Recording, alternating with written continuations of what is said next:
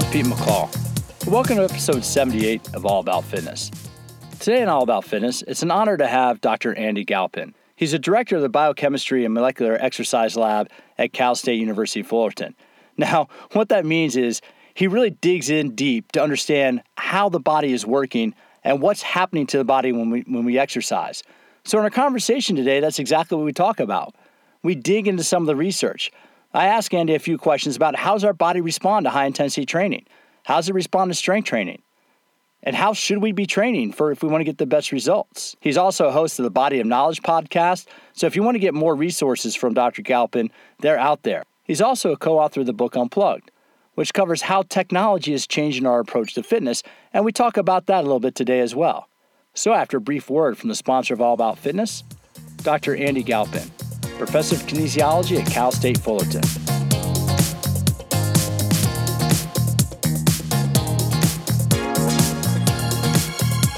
Vicore Fitness is the maker of the new TerraCore, which is a step, bench, balance trainer, and multifaceted exercise tool combined into one single platform. Go to vicorefitness.com to see the newest piece of equipment that'll be taking the fitness industry by storm in 2017. Use the code AAF to save 20% on purchasing a TerraCore of your own. TerraCore by Vicore Fitness. Vicore Fitness. Better results from better products.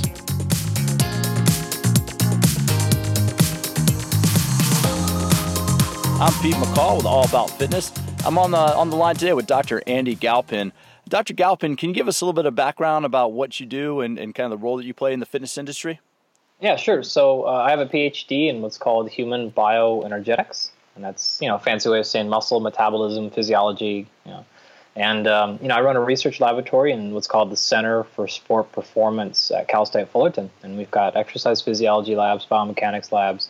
And then my expertise is is uh, really muscle physiology. So I take muscle biopsies and I study um, down to that cellular and molecular level. Uh, but really, it's always about exercise. So we look at things like what, you know, how two different types of training programs influence muscle adaptations, and things like that. So it's really a performance and, and fitness based research platform.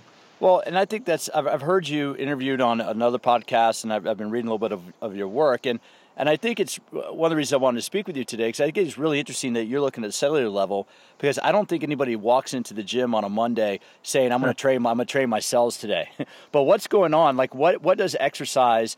How does it influence cell function in the body? Just an overview. Well, well, I mean, the body is really just a reflection of the cell function. So, yeah, it's funny that you mentioned it. I would say the same thing, but really that's exactly all you're doing. So, there is no adaptation if there's no cellular change. And so, what we're really trying to do is understand um, from the practical side. So, a lot of coaches and practitioners, and you know, you've had some great ones on your show before, every, you know, Gray Cook and Dan John, and, and even guys like Dave Dellanave and, and Jen Sinkler, these phenomenal practitioners, and they know things like, hey, do this rep range and this type of programming to get this adaptation, but no one understands exactly why it's happening. And so one of the things we try to do is say, okay, coaches, tell me what's working and how it's giving you different results, and now let's try to figure out the mechanisms behind it.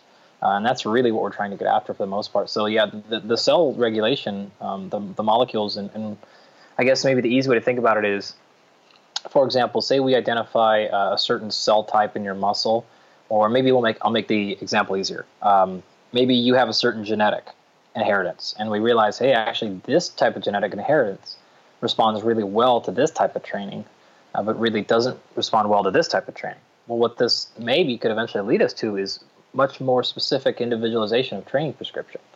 Uh, and that's really what we're trying to get at. Now we're we're very far away away from that, but that's the type of stuff we hope to get to. Is you could do a simple test of your saliva maybe and we go, well, you know what? The reason why you're not responding very well is you actually need more volume. But the reason you're not responding well is you need more intensity, whatever happens to be. So that's the type of stuff we're trying to get to. Well, I think that's important, and, and I'll just use um, you know the example that, that I know really well is my wife grew up uh, cross country skiing in Alaska, and she is Um, hmm. So what I'll have you talk about real quick is muscle fiber physiology, because I always joke that she is type one fiber dominant, meaning mm-hmm. that she can go out and do a, you know a, a steady state, you know low, you know relatively low to moderate intensity and continue that for hours. Whereas, you know, and, and trust me, I'm not fast by any way, stretch or form, but I'm much more type 2 fiber dominant, meaning I could run 110 meter or 100, 100 meter sprints before I go out and doing a, a 10K, you know? And so what's the, what's the difference between like a type 1 and type 2 muscle fiber? And how was that, how would that change somebody's response to exercise? So it's actually the, the type ones are often referred to as a slow twitch, and they, they tend to be uh, have more aerobic capacity. As you mentioned, they're, they, they, they don't get tired as easy, but they don't put out nearly as much power, especially relative to size. Uh, the fast twitch fibers, being the, the twos, are the inverse, right? They get tired fast, but they are much uh, contract a lot more velocity specifically. And it actually gets far more complicated than that, and um, I don't know how much you want to go into it, but there's also in between fibers. So there are single muscle fibers that are what we call a hybrid. So they are they are actually slow twitch and fast twitch at the same time. And then there's even super fast ones, and there's hybrid, fast and super fast hybrids, and it's kind of all. So it's really actually quite complicated when we get into the details. Uh, the second part of your question, I think, is a bit more interesting, maybe for your audience, which is what's that mean in terms of training? Well, we don't necessarily know. So here's the conundrum that you're going to be put into. Let's say you know you said Pete, you you're a more fast twitch guy. Um, there. Okay, so now does that mean that you should train more fast twitch, or does that mean the opposite? Right, and so it really comes down to coaching philosophy, and it's like, well, what's the purpose? If you do have more slow, fast twitch fibers, you're going to respond probably better to more explosive, heavy lifting, right? Because you're, you're you've got the cellular makeup to handle these types of exposures. However, one could make the argument actually you need to do the opposite because you've got a hole in your physiology, right? You're already good at that. Maybe you should focus on the rank. So it really comes down to what's the application. So, for example, if you were getting ready for a weightlifting meet, I would say because you're fast twitch dominant, you need to really get focused on the high power, high velocity, low volume stuff. Don't do a ton of reps. You're going to get fatigued very quick. However, if you were just trying to say, "Hey, I'm trying to be as well rounded as possible to be to have maximum longevity," then I might say, "Hey, you've already got the strength and speed and power covered. Maybe do a little bit of the opposite." Well, isn't that why people should change up their workout programs on a somewhat regular basis? I mean, we could go into that. There are myriad of reasons why, but mm-hmm. I think in general, what I've seen with with certain consumers is that they tend to get stuck in the same workout program for a period of time, and they wonder why they stop seeing gains. I mean, yeah. is there a benefit from alternating from a heavy weight, low volume, meaning low reps, to a you know lightweight, high volume? I mean, how often should people change a workout program? You know, based on trying to get a different adaptation. Yeah, for you know, again, it, what we have think of it this way: on on one end of the spectrum, you've got specificity, and the other end of the spectrum, you've got variation. And both of them are important. So if you took somebody who was really overspecified, meaning, you know, they wanted to get better at squatting, so all they did was squat, and variation being on the other end of the spectrum, which is they do random different stuff all the time. They never do the same workout twice, never do the same movement.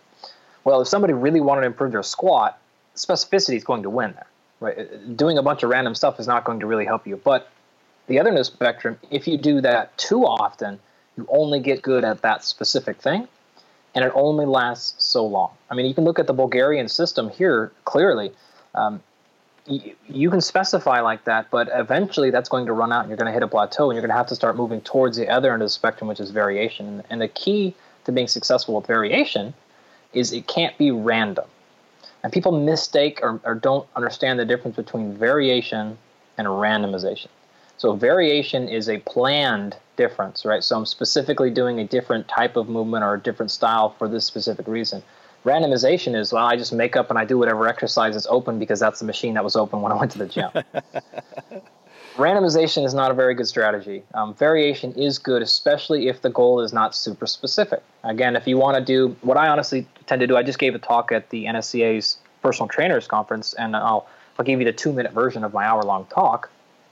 But one of the ones I say is, look, if you actually break down the the, the goal uh, into each category, that tells you how specific or how varied you should be. And so I'll give you a couple of them.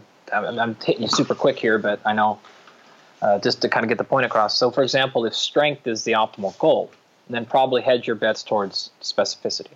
If fat loss, though, is the goal, probably head your bets towards variation. And so you keep all your joints well rounded and, and nothing gets overused uh, because you have to do a lot of volume, a lot of work. If conditioning is the goal, probably hedge your bets towards variation. If having fun and just moving and health, all those things are probably hedged a little bit more towards variation. As you get sport goals, though, or speed goals, for example, probably go towards specificity. If you want to grow muscle mass, probably hedge a little bit more towards variation. So it really just depends on where you're at. But the the general question you brought up, I would say generally, I would I would agree that uh, we need to have a little bit more variation in the training sessions, um, but not be random. So have a purpose always, and be very specific with why you're doing what you're doing, both the exercise and how the reps, the sets. Uh, but do vary that quite often. Well, and that's and see, I think that's an important point, and I want to bring up a term in a second that I know you and I will both kind of shrug and roll our eyes at.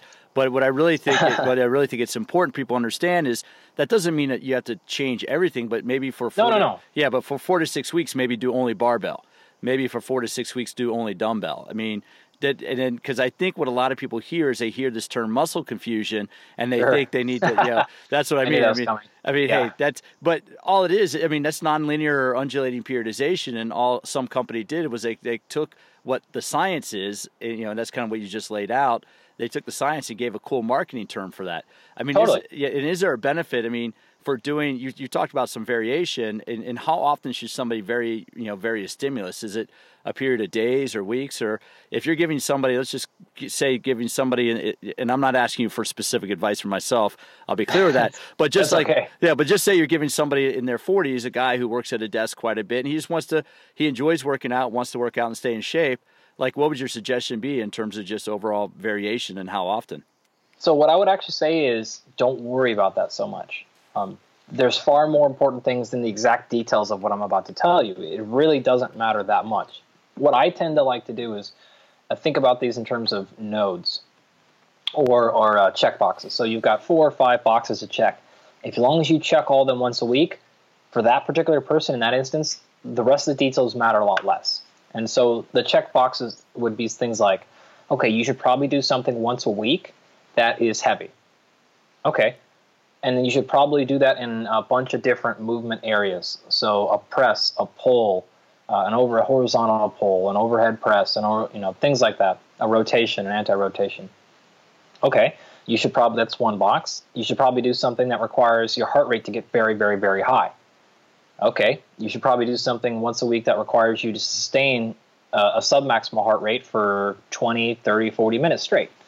Okay, and then you should probably do something once a week that requires your muscles to do something in the neighborhood of 10 to 15 to 20, maybe 30 reps in a row without a break. And if you do that, and if you don't even get all those in in a week, if you get, say, if you look at the whole month and you say, okay, I got three of each across the entire month, then you're probably in a really good spot to to be well rounded, healthier, probably weight loss off. So outside of that, the next step is okay, just make sure now you have a reasonable balance. And when I say reasonable, it's, it's not perfect, it's not going to be one to one to one, but have a reasonable balance between how the joints move. So don't do all of your upper body work that is a horizontal press, something like a bench press or a push up, right? You need to equal that with a horizontal pull, so a bent row or something like that. And then you have to have a vertical press and then a vertical pull. So as long as you have a reasonable balance between how all of your joints are being moved or being asked to move, uh, and again, reasonable is, is very stretchable, uh, and you do that, then I think for that person, you're going to be in just a fine spot. So that allows you to have a tremendous amount of variation when you go to do the workout. And so I'll just give you maybe a specific example. So maybe Mondays are your strength day, and uh, every Monday you do strength. And so today you go in and you do a deadlift with a bar.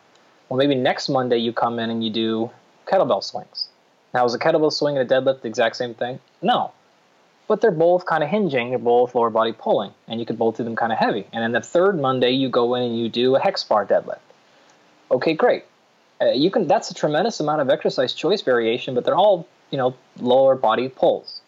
And so you make sure that your back, your hamstring, glutes all got kind of worked there a little bit, but you had a lot of variation, and that should keep the joints pretty healthy as long as that overall balance is, is there. So I, I think those are the things that you should maybe pay attention to those bigger categories and then let the exercise choice uh, for that individual in that circumstance um, you can play with it quite a bit Well, and, and I just want to kind of confirm for, for a second here, Andy. This is the first time you and I have spoken, right? I mean, we've never really, yeah. we don't have much of a relationship here. And I, what I love about this though is is that's very similar to kind of what I've been recommending um, Aha, for for train. I mean, it just, but that's what I like about this. And when you speak to different people, for listeners, you know, when, when people apply the principles, and, and when I heard you interviewed, that's exactly what I heard. When, when, when practitioners apply the principles, we should all be speaking within the same. There's going to be a little bit of variation, but we should all. There should be a, a standard deviation of how we apply it. Because, like for example, I've, I've for years I've, I've advocated like you know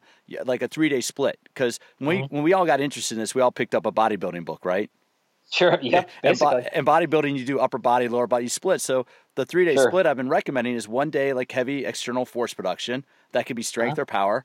Another day body weight. You do generally come to some kind of body weight. It could be yoga, it could be TRX, it could be sure. dance, Zumba class. And then a third day you do some type of metabolic conditioning, whether you're doing steady state or high intensity. But that's been the three day split. And if you get one of those a week, just like you just said, you're on a pretty good track. If you do two a week, then that's even you know can can be more consistent. So that's what you know that's that's what I like about this when when you hear that people talk about this is that there should be some consistency among what you're saying and other experts are saying.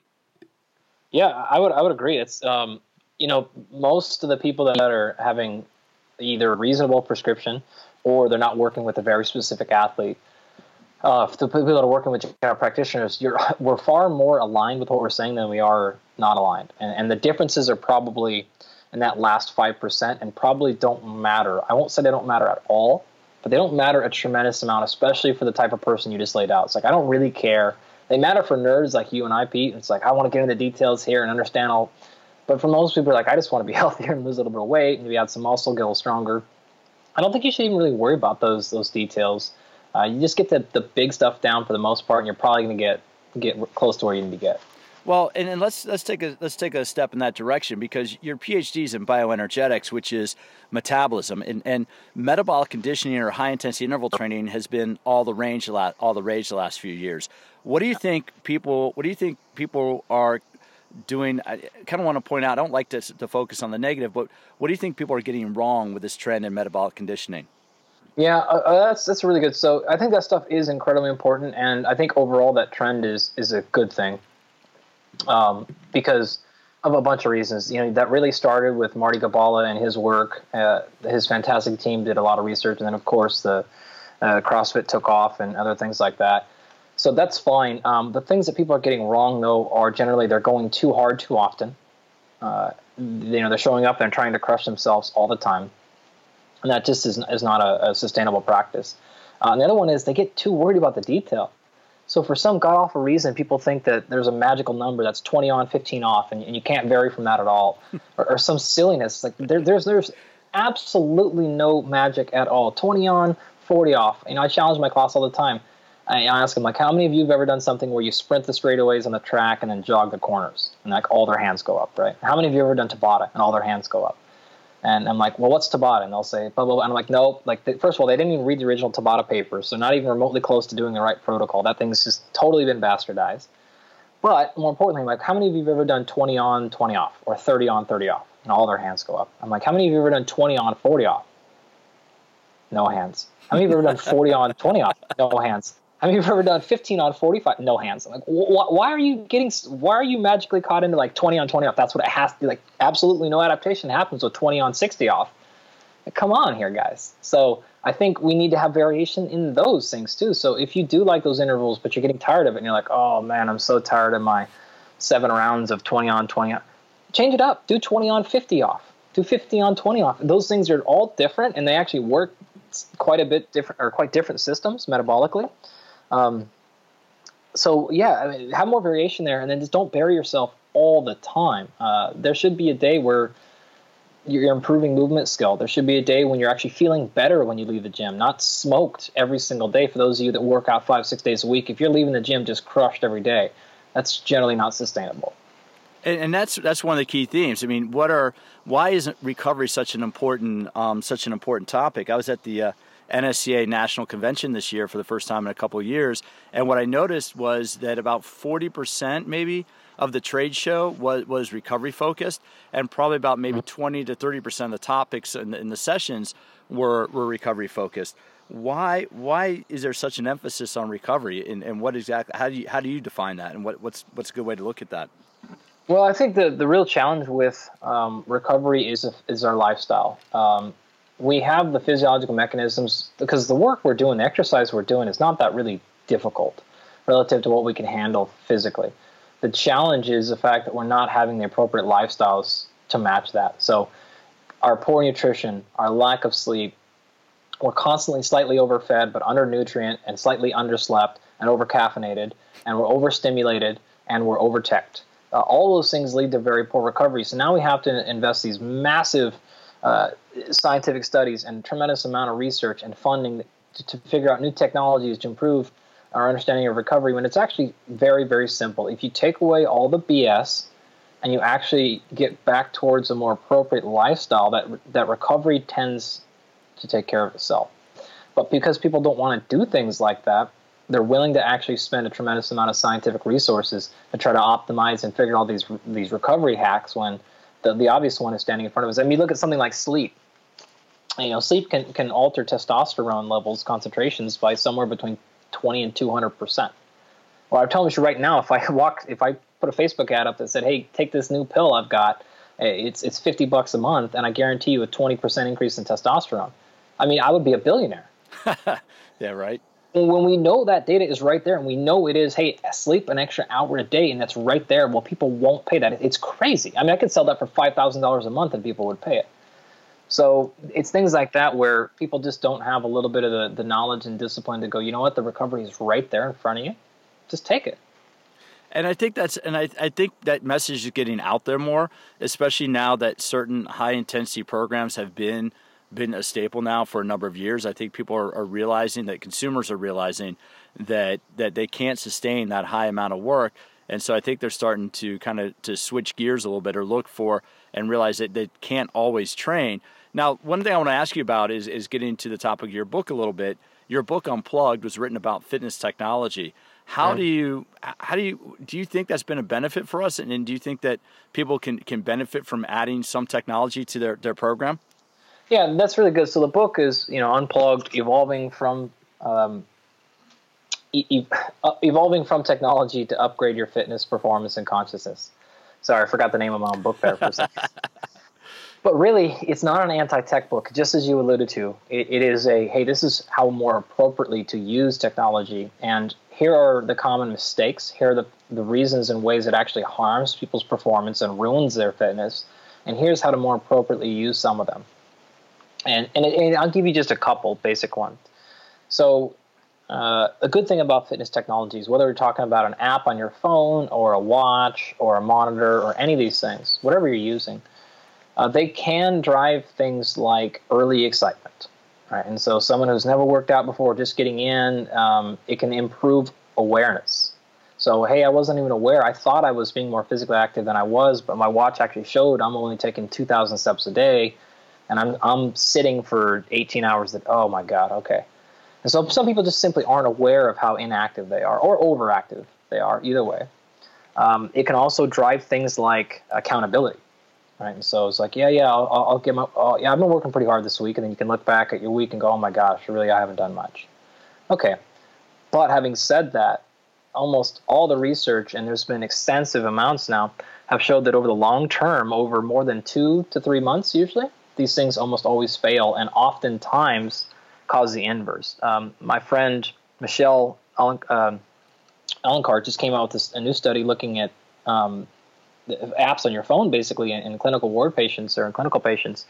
And actually, those that got a fitness technology for free, so that gave them tracking monitors and things like that, were twice as likely to increase weight and so and that's just one example of many many many many studies showing a very similar things. So these things actually tend to not only fail but they can oftentimes cause further weight gain because they de-incentivize uh, you to actually do stuff and, and they really hurt motivation. You start to feel bad about yourself because you didn't get that 10000 steps a day and that thing continually shows goes mm, boom okay pete You, you, you've been eating bad food today. Boom. You've been eating bad food today. Bing. You've been eating bad food today. And eventually that leads you into a cycle of going like, well, the hell with it. I'm just not going to. It isn't that funny because that becomes such a er, very, and that we don't think a lot about our psyche. We don't think a lot about the mental aspect of fitness. We talk about the physical aspect, but I think you're right. You know, I'm looking at my I, wear a Polar M400 and I cycle on and off between using it because sometimes I just personally I, don't want to have to download it and you know the the right. connection to computer apps and all that stuff. Like I get asked quite a bit, what are my favorite fitness apps? And to be honest, you know, the, the low tech thing I've, I've, kind of realized and what I like doing, and I'll share this with listeners, is I take pictures of uh, when I do an interval like workout, like on a mm-hmm. rowing ergometer. Say I do five minutes of 30 on, 30 off. You know, I take a picture of how many meters I did in the five minutes, and that yep. becomes my that becomes my challenge for the next time I'm going to do a five minute 30 on, 30 off on a rowing erg. How many right. meters did I go last time? How many meters can I go next time? I mean, so is there a per- can can some tech be used and and you, oh yeah, every that... tech can be used, and even the the ones monitors, all these can be used. And I could give you a thousand stories of people having tremendous success with them. Uh, and so, yeah, I want to be extremely clear about that. They absolutely can be helpful. And I think if you're struggling to get started or know someone struggling to get started and you've tried other things, absolutely try all these things. Try everything you can possibly think of. You never know what's going to be that thing that clicks people and gets them going. But don't become reliant upon the technologies because almost always they fail. And so I think that the blend we try to make in the book is okay, yes, you know, do whatever, feel free to explore them. All of them are fair game. Uh, and Tim Ferriss, uh, you know, did a section for us at the very end, which is like his top 10 ways how to use these technologies. And so we integrate that stuff in the book. Uh, but what we want to say is, as you're going along, make sure that you are now using the technology and using that early motivation and transition that into something that's much more sustainable. Because being excited to beat the app, being excited to beat the rowing score will work great for two or three or four or five weeks, but you can't beat your rowing score every week for infinity. Right? At some point, it's going to stop, and at some point, you're going to get demotivated because you're like, man, I haven't broke my record in six weeks. Yeah, I'm kind of bored of doing this. So we need to make sure that we are actually internalizing a lot of these things that we're doing. So examples of that would be you're using one of these texts to get started, and you get really excited, and for three or four weeks, you're super motivated. Okay, while we're doing that, let's start paying attention to things like do you notice how you have more energy throughout the day? Do you notice how you're having better interactions with your kids? How you're not getting as frustrated at work anymore? Do you notice that you're actually now excited to go exercise instead of hating it? okay. Do you notice your back feels better now? That little pain in your ankle is going away. Hey, this is this is the stuff that's actually sustainable. So when you're not beating the score anymore, you can actually tell, you know, I'm gonna I'm gonna pick a new goal, and I'm instead of do uh, uh, how many rows I can do in, in my five rounds of 30 on 30 off, I'll, I'll do another interval thing, and I'll set a new standard, and then I'll try to beat that one. Or I'll pick a new exercise. Instead of doing on the row, I'll do it somewhere else. And then eventually also start listening to your body and saying, you know what? I really don't feel like hitting that row today, but it's Wednesdays and I do my row test every Wednesday. well, boy, you need to start learning to listen to your body and telling the difference between are you just being lazy today? Do you just need to suck it up and go do it? Or is it like, hey, you're run down today and I don't care what the app says that or what the monitor says that today's a go day you need to start listening to your own body and going, you know what, today's a different day. I'm just going to stretch or do mobility or some other thing that's physical. Maybe just go for a walk with my kids or my dog. And tomorrow I'm going to come back and get it and, and I'll feel better. And that's really what we want people the people to get to is the level where they can really understand their own body, what their body's really telling them. So use the tech to help you get there, but then after that, ditch that shit. And I think that's so important because I do think people get into this idea that they need they have to exercise and often do you think people use exercise as a punishment meaning i went Absolutely. out and did this and, and, why is that a bad thing well you know this is really uh, getting a bit out of my area because i'm not a psychologist even not even a sports psychologist but yeah you know we can absolutely see that um, yeah i do work with a lot of athletes i work a lot with ufc fighters and olympic boxers and wrestlers and things like that and they will use it for punishment, but for different punishment reasons. Um, in other words, going like, I had a bad practice and I got to get that taste out of my mouth. Like, oh, okay. Or, you know, they're terrified of the insecurities they have of losing in these big stages. And so they, they punish themselves that way, right? They figure if I just beat myself into mental exhaustion, then I don't have to think about the anxiety I have in my, in my match coming up in three weeks or my weight cut or whatever else. So I can speak to those, and I've seen that happen plenty and that just doesn't that that, that may pay the short term bills, but the reaper is going to come eventually. Uh, you're going to break down. You're either going to get injured or you're going to get so dissuaded from exercise, and that's that's what we want to make sure we avoid. Is making sure we drive adherence, especially in non-professional athletes, is key. So we can't get people to that level. Well, don't you think it's important from that that people realize, and, and you know, surprised we haven't mentioned this, that at its basis, exercise is physical stress applied to the body. I yep. mean, I think, don't you think people lose sight of that? Well, yeah, absolutely.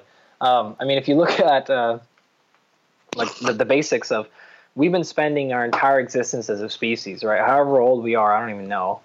Uh, the, every single thing we've ever done is meant to do one thing, which is reduce stress right? So we learned to build shelter so that we got out of you know temperature stress. We learned to preserve foods so we weren't go hunger. We learned to make tribes so that we didn't have stress of who's going to kill me night of sleep and not things like that. Well, the problem was we always or it was always a good thing for us to reduce stress until about 20 years ago. And we realized, oh my God, we've actually done too good of a job of doing that. We have taken so much physical stress out of our life. We've taken so much uh, food stress out of our life. We've taken so much anxiety out of our life. You know, at least in the developed countries. The, you know, we're fortunate here in America to not really have. Most of us don't have that much stress in any of those areas, and so we had to re-engineer some manufactured stress, and we started calling that exercise.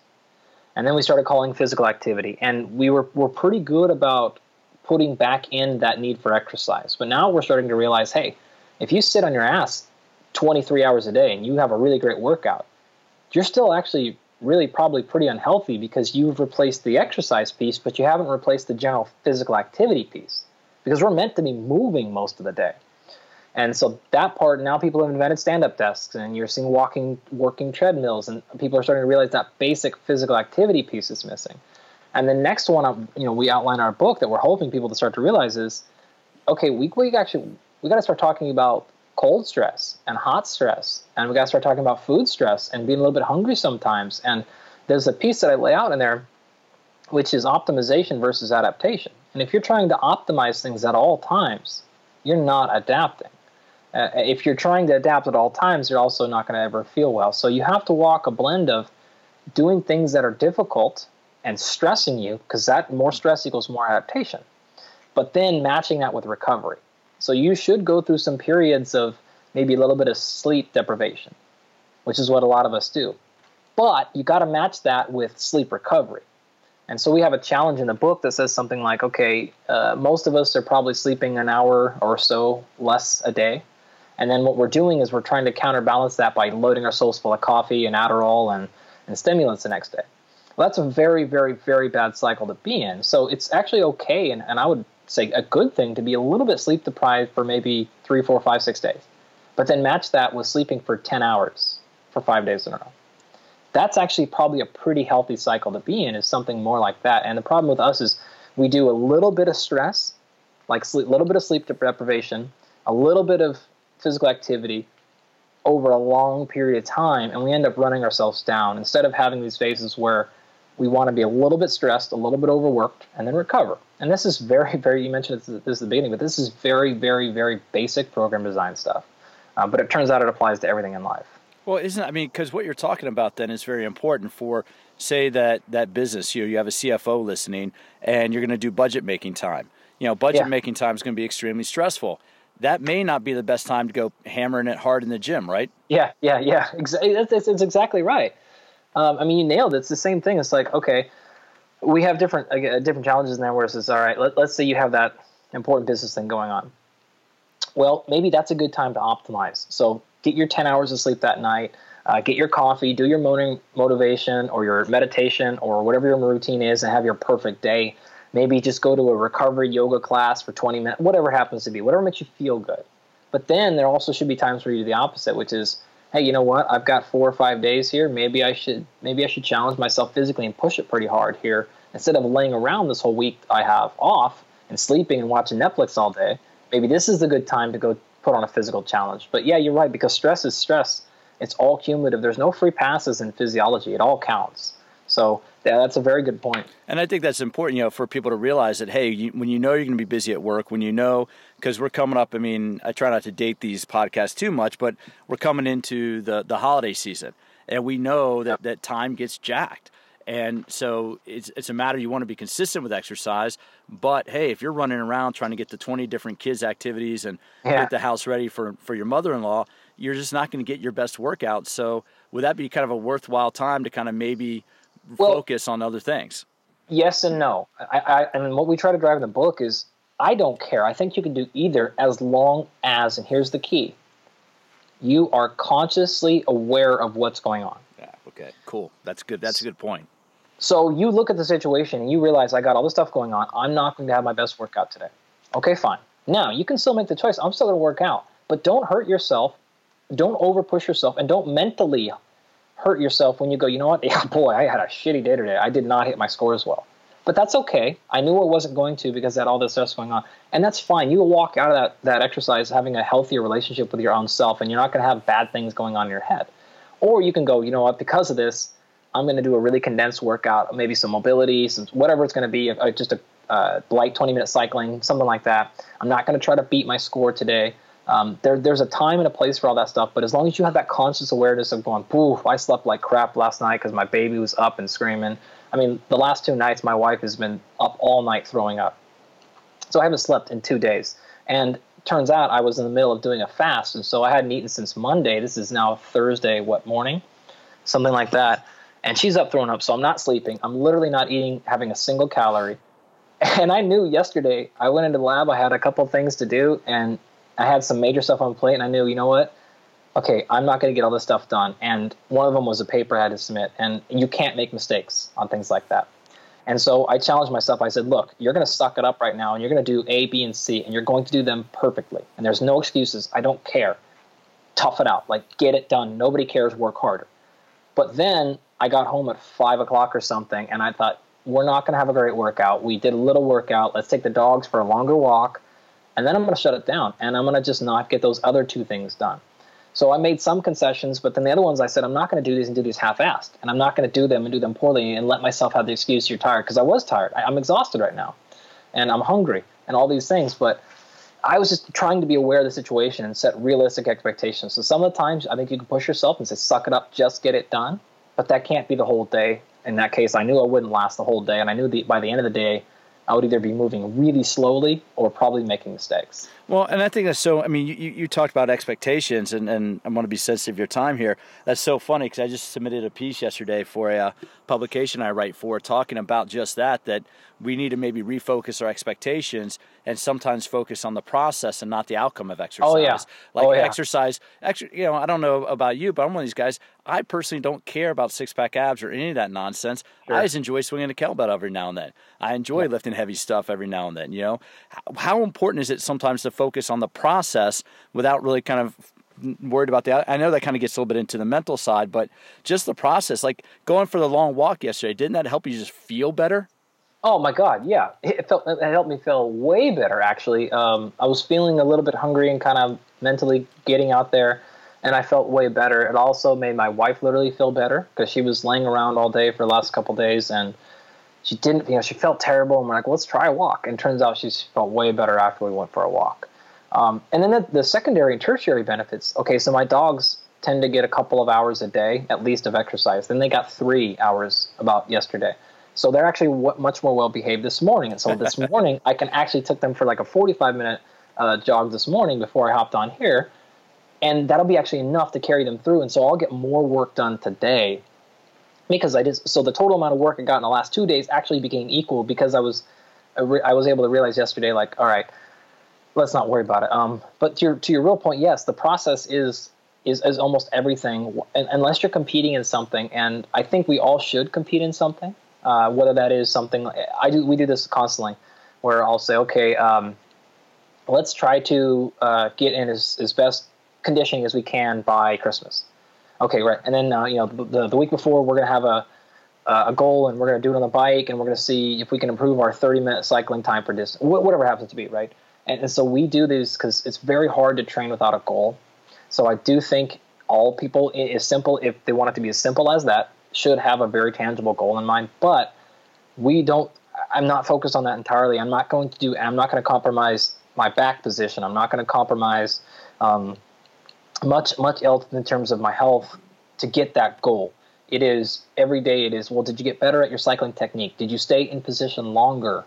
Yes or no? Right? Were you able to maintain breathing cadence? When did you did you keep your breathing patterns mechanics better for longer today? Well, then that's a win. Um, and then that only is about thirty percent of our training, and the other seventy percent is combined of let's just literally make sure we have fun today and let's make sure that we got better at something today or you know we, we burned off some steam. So whatever happens to be um, I, I, give ourselves in the programming that i do for my wife and i and my brother and, and her friend is there are some days when she'll come home or one of them will come home and go you know what?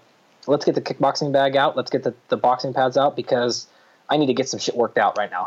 Like yeah. okay. And i don't like we don't program those those are just like get and and let the the aggression get out uh, and there's some days where it's like, hey, let's just go to the park, take some balls, take the dogs, and let's let's figure something out, and let's do a little relay and have some fun here. And those are all process-based things. And then there are some days, like I said, about 30% where it's like, here we have a very specific outcome goal, uh, usually performance-based. So um, if you want a different ratio than that, fine. But yeah, I, I do think that a big portion of it should simply be about the process.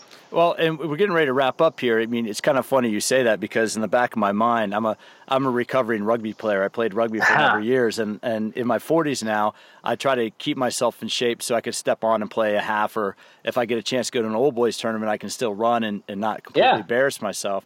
But then the other reason why why I train and and this is the time of year it's on is for the zombie apocalypse. I don't even. yeah, I, I, joke about that. You know, obviously I don't. That's a zero zero zero zero whatever percent chance of ever happening. But I want to be able to climb. I want to be able to sprint. I want to have some endurance. I want to be you know because yeah. heaven forbid that happens. You know, I don't have to be the fastest guy out there. I just need to be faster than the next person. Now, the, the, the last question I'm going to ask a little bit, a lot of my that, that, I try to focus and and what I like having you on and, and um, is exercise intensity. Is it good? And should people in their 40s, 50s, and 60s be adding some intensity to their workouts? Because I think a lot of people may think that as they get older, they shouldn't train as hard. But but why why is that kind of a, a mistaken way to think? The the fact that sorry sorry can you restate that? Well, yeah, of... I think I think sometimes um, as people get a little bit older, they don't think they should train as hard. Obviously, they oh, shouldn't train oh, as hard yeah. as often. But but why is some high intensity training good for people throughout the aging process?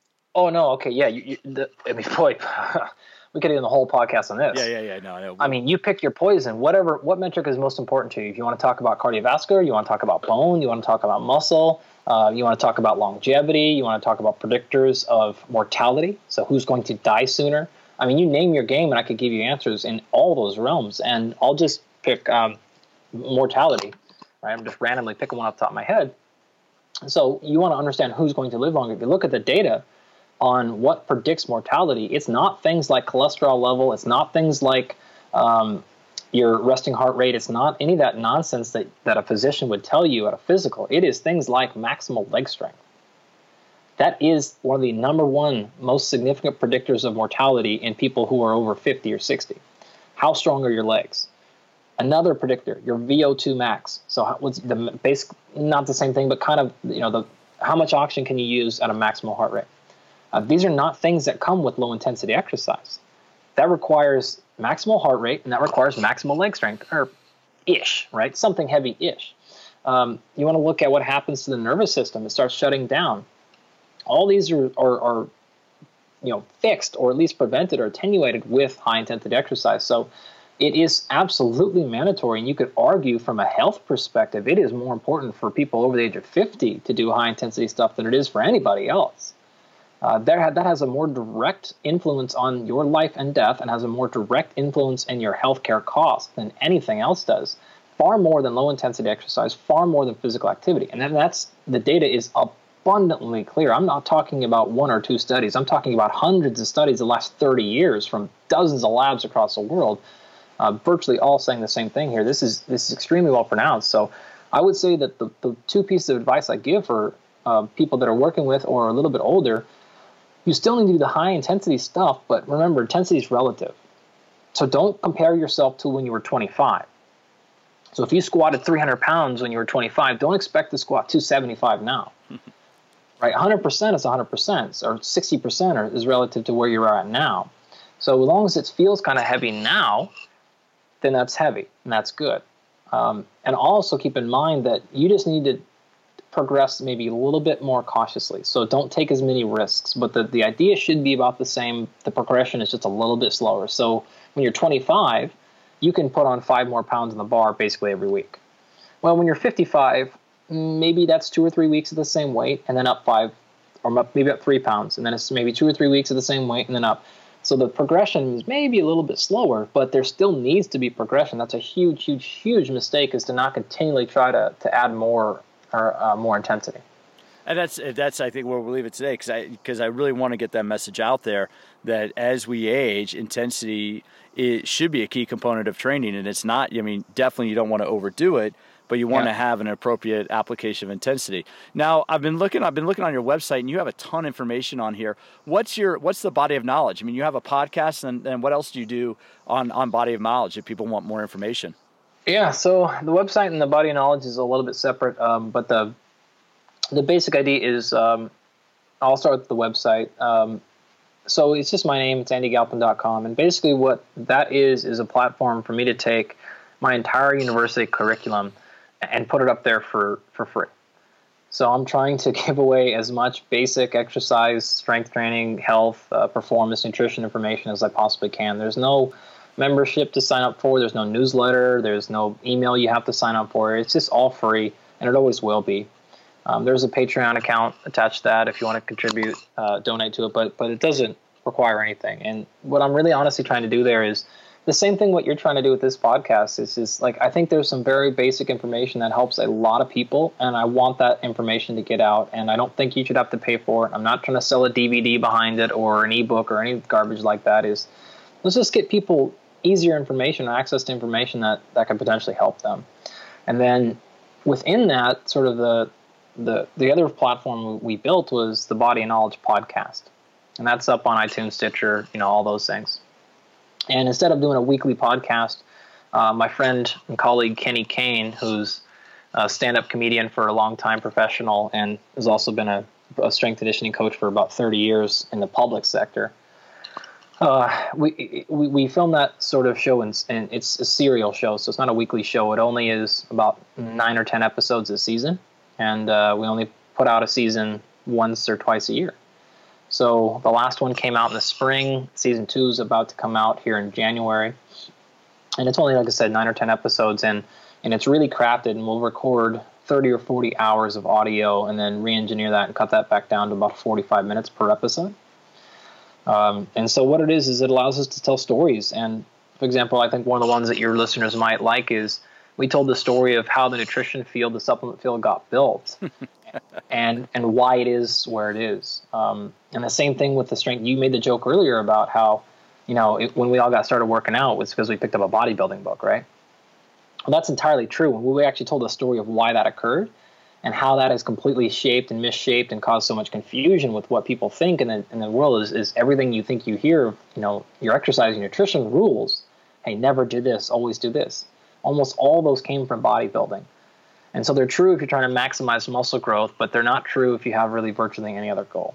Or they may not be true. So that's the type of things we try to lay out to help people understand the basics of marketing um, behind supplement companies with generally things like, uh, you know, every supplement diet book is, is effectively the same thing. It's start off by, by introducing you to a problem that really actually doesn't exist, and then telling you that we actually have the single solution to that problem and then letting you feel like we're and so that that once you understand you're like oh my god every single infomercial every commercial every drug commercial or radio ad they're all the same thing. Like are you tired and fatigued? Yeah well who isn't tired and fatigued we have the single solution to you a brand new thing just came out that's never before been able to like all this is nonsense and they really didn't say anything they created a disease that didn't really exist uh, and then they created this single solution and oh it turns out they have it for $9.99. so I think it's important when people understand things like that, they're much more empowered to go, oh, okay, I feel less trapped and less pressured to do these things. Um, you know, I can make decisions on my own. So that's really what we're trying to do is help people empower themselves so that don't have to worry about the minutia as much and, and be so confused. Well, I, Dr. Galpin, number one, I appreciate what you're doing, and, and number two, excuse me, I appreciate the message because I really, I do think having worked in commercial fitness for, for almost two decades now, we definitely we, we overcomplicate it, we, we overthink it, and we bombard the consumers with way too much information. And I like the stuff that you're putting out. It's, it's concise, it's clear, it's evidence based. And so, uh, for people listening, if you want to really understand how your muscles work, uh, this is a guy to go to. And if you want to understand the best way to use fitness technology for your needs, definitely check out his book, Unplugged. I'll have a link to both your website and uh, and the book on Amazon down in the show notes below. Awesome, man. Really appreciate it. And like I said, it's, it's an honor being on. You've had some fantastic guests on and people that I really admire in the field, like some of the ones I mentioned earlier. So good on you for doing this. All right. Well, I appreciate that, Dandy. Thanks a lot. Take care. Yep. I don't know about you, but I could geek out on that stuff all day. I love talking about adaptation. You know, how do our muscles adapt to the exercise that we do? You know, because when we look at it, and I try to remind people that all the time, when we look at it, exercise is physical stress applied to the body. If we apply stress the wrong way, we're going to get hurt. If we apply too much stress too quickly, we're going to get hurt. If we, you know, don't give our body enough time to adapt to the stress that we're applying, we could overtrain. And overtraining is the easiest way to get derailed from your goals. And this really was. I mean, I hadn't actually, to be 100% honest, you know, Andy, if you're listening to this, you know, I hadn't heard of you before I heard you on the Joe Rogan podcast a couple months ago. I was I was flying. I was doing a workshop for somebody. I flew in and had to drive a third of the way across the state of Ohio, and I was listening to Joe Rogan's podcast, and you know was listening to Andy's interview on it, and really was like, man, this guy is hitting. I mean, obviously he's going to do that. He's he's a PhD in, in exercise science, in, in you know in kinesiology. He works as a professor in the field, so obviously he's going to be right on the money. But it's always exciting, you know, as a geek, as a self-admitted exercise science geek, it's always exciting to hear other people talk about it. And when you listen to, you know, you know that they're hitting the nail on the head. So once I heard him on the Joe Rogan podcast, I was like, I want to have him on mine and talk specifically about how we can use exercise to affect or you know mitigate the aging process. And just a side note, if anybody out there knows Joe Rogan, I would love to have Joe on the podcast because I don't know if you realize it, but Joe's podcast covers a lot of fitness issues. And Joe's been doing martial arts and been doing judo for a number of years. You know, as a fan of his podcast, I listened to it. And he's always talking about fitness. And I would love to have Joe on my podcast to talk about how he uses fitness and how he maintains his fitness despite his schedule. He has a gnarly schedule between, you know, UFC stuff, between his, you know, being on the road, you know, everything he does, he's able to maintain his fitness. So if anybody out there knows Joe, um, you know, I got I found out about Andy through Joe's podcast, and I would love to interview Joe. So back to my wrap wrap up with Dr. Galpin. Again, we hadn't spoken before today. And I've been promoting this, you know, undulating periodization is a concept that you do different types of workouts within a week. You know, block periodizations, you do three weeks, you know, you change your intensity every three or four weeks and you take a week off every three or four weeks. And that week off allows your body to adapt and recover from the stresses of training. That's block periodization. Every three or four weeks, you get a little bit harder. There are a lot of models out there, just, just a very rough overview. Undulating periodization is where you might go high intensity one day, low intensity another day, and moderate intensity another day. You know, somebody out there called it muscle confusion and made a ton of you know a ton of money marketing that. But I've been promoting a, a kind of a, a, form or model of undulating periodization that calls for a high force production one day. So on a Monday, you do a heavy strength day or you do a heavy power day. You do a lot of explosive force production training. The next day, Tuesday, would be a body weight day. That's where you do just a body weight workout. Maybe you do suspension training. Maybe you do yoga. Maybe you do a mat Pilates class. Maybe you do a dance class, but you just move with your body. So, day one, high force production. Day two, just body weight, no external resistance. Day three would be your energy system day, what we traditionally call cardio. Well, let me tell you this you're doing cardio right now listening to this, if, especially if you're exercising doing cardio, that's a whole other thing. But cardio, to me and to a lot of exercise geeks, Cardio just means you're breathing.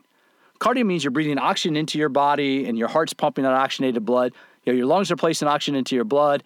Heart is pumping oxygenated blood around to the working muscles, which if you're sitting in your car right now, you're not really doing that much work. But anyway, anytime I think of, of training, exercise, I think of energy pathway. Steady state is for our long-term energy pathway. High intensity training is for our, our immediate, our ATPC, our ATP PC, or our phosphagen pathway. You know, a, you know, moderate, you know, moderate intensity interval training could be for glycolysis, breakdown of glycogen or carbohydrate, either with or without oxygen. But so day one, heavy force production, either strength or power. heavy force, external resistance. Day two, body weight. Maybe do body weight strength, push ups, pull ups. Maybe do TRX. Maybe do dance. It doesn't really matter. Just something, you know, lower intensity. And then day three, you do energy system. You could do steady state. You could go for a walk. If you do high intensity, then day four is an off day. If you do low intensity, then guess what? Day four, you can go right back into the heavy force production, but that gives you a three day split. Day one, heavy high force production, either strength or power. Day two, body weight. Day three, energy pathway. Steady state, you know, interval training, either low intensity interval training or high intensity interval training. And you can do high intensity steady state too. But just look at your intensity. You don't want to do high intensity training all the time. That's the point. You know, especially if you're over the age of 35. You know, if you're over the age of 35, you should limit your high intensity intervals or high intensity training to no more than two or three times per week. Unless you're getting awesome sleep, unless you have awesome nutrition. And even then, you only want to do high intensity training no more than four times per week because guess what? It's stress on your body. And your body doesn't know the difference between work stress, relationship stress, sitting in traffic stress, and exercise stress. Your body just knows stress. Too much stress applied to the body without appropriate recovery ain't going to get you the results you're looking for, folks. So, you know, with that, I really appreciate Dr. Galpin's time. I'm gonna have links down to his uh, his his website, his blog, and obviously his book, uh, Unplugged, will be down in the show notes below. Hopefully, you enjoyed our conversation. I certainly got a lot out of it. I have a couple other guests coming up that I know you're really going to enjoy. If you're liking All About Fitness, if you're enjoying these podcasts, please do me a favor. Take a moment, just give me a review, whether it's on iTunes, Stitcher, however you're listening to it. Let other people know that you're getting a lot out of this podcast. I'm putting out there because I want, just like Andy says, I want to get good information out there. I want to give you guys a good source of information about where to go. That's all I'm trying to do. If you have any questions, if you'd like to, you know, any topics you'd like to propose, any guests you'd like to put me in touch with, Pete at PeteMcCallFitness.com. That's Pete at PeteMcCallFitness.com. And you can definitely tweet at me, Pete MC underscore fitness. Twitter is Pete MC underscore fitness. And my Instagram is Pete McCall underscore fitness. On Instagram, it's Pete McCall underscore fitness. Got big news, and if you're still listening to this, thanks for tuning in. But I got big news. I'm working on my first book, and I'll have more information coming on that before too long. But in 2018 is going to see the release of my first book about exercise. Thanks for stopping by. Have a great day, and I look forward to having you join me for future episodes of All About Fitness.